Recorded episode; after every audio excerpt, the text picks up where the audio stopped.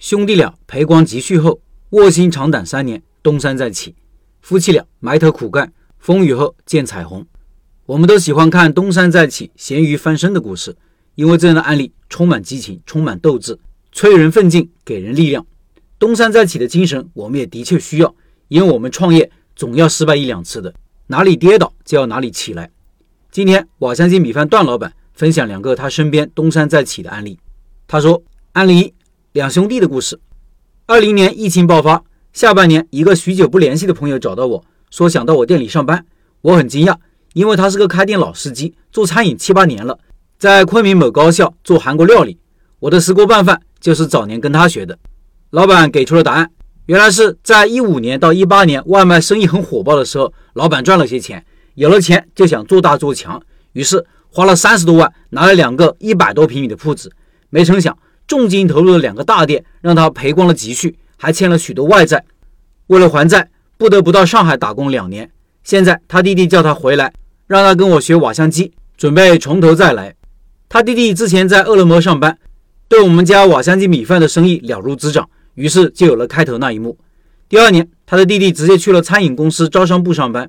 之后，他们两兄弟就一起到成功大学城某高校开了一家瓦香鸡店，生意很火爆。两人凭着自己的资源到处招商放加盟，短短两年，昆明多出来十几家瓦香鸡米饭。总结两点：第一，老板两兄弟真的很牛，很多人项目都没有就准备开店，但是他们愿意到一个自己后辈店里卧薪尝胆一年。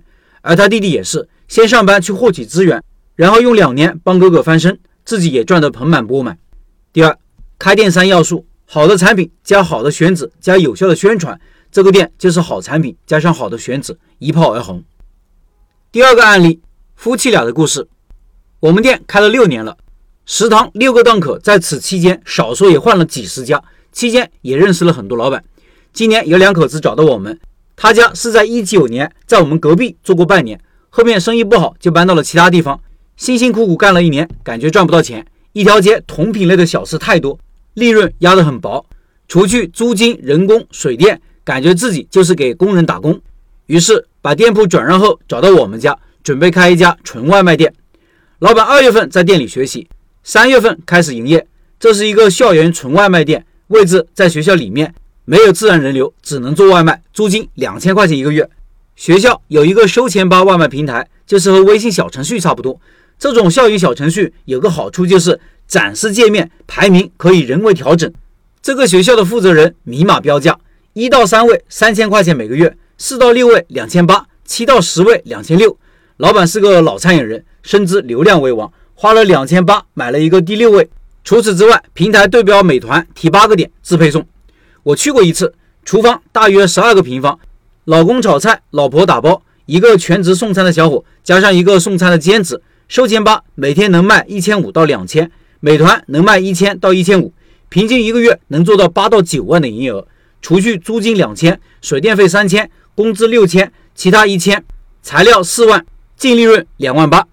总结两点：第一，夫妻店虽然辛苦一些，但是节约了大量的人力成本；第二，餐饮是一个需要抠细节的行业，每一份营业额的增长都有至少一半的毛利，每一份成本的节约都是纯纯的净利润。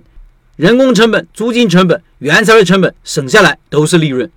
这是今年最后一篇文章介绍和分享。后面几个月，我的重心会放在外卖和同城抖音的模板打造，想办法搞定产品和流量，提高学员的开店成功率。感兴趣的朋友，晚上来直播间，我们一起聊聊产品选址和流量。以上是段老板的分享。顺便说一下，后面这个案例中的老板我见过，是二月份我去段老板店里现场考察的时候遇到的。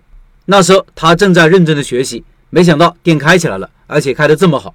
选择是可以改变生活的，正确的选择。会让生活越来越好。最后，今天晚上八点，段老板直播哦，欢迎来听。音频下方有二维码。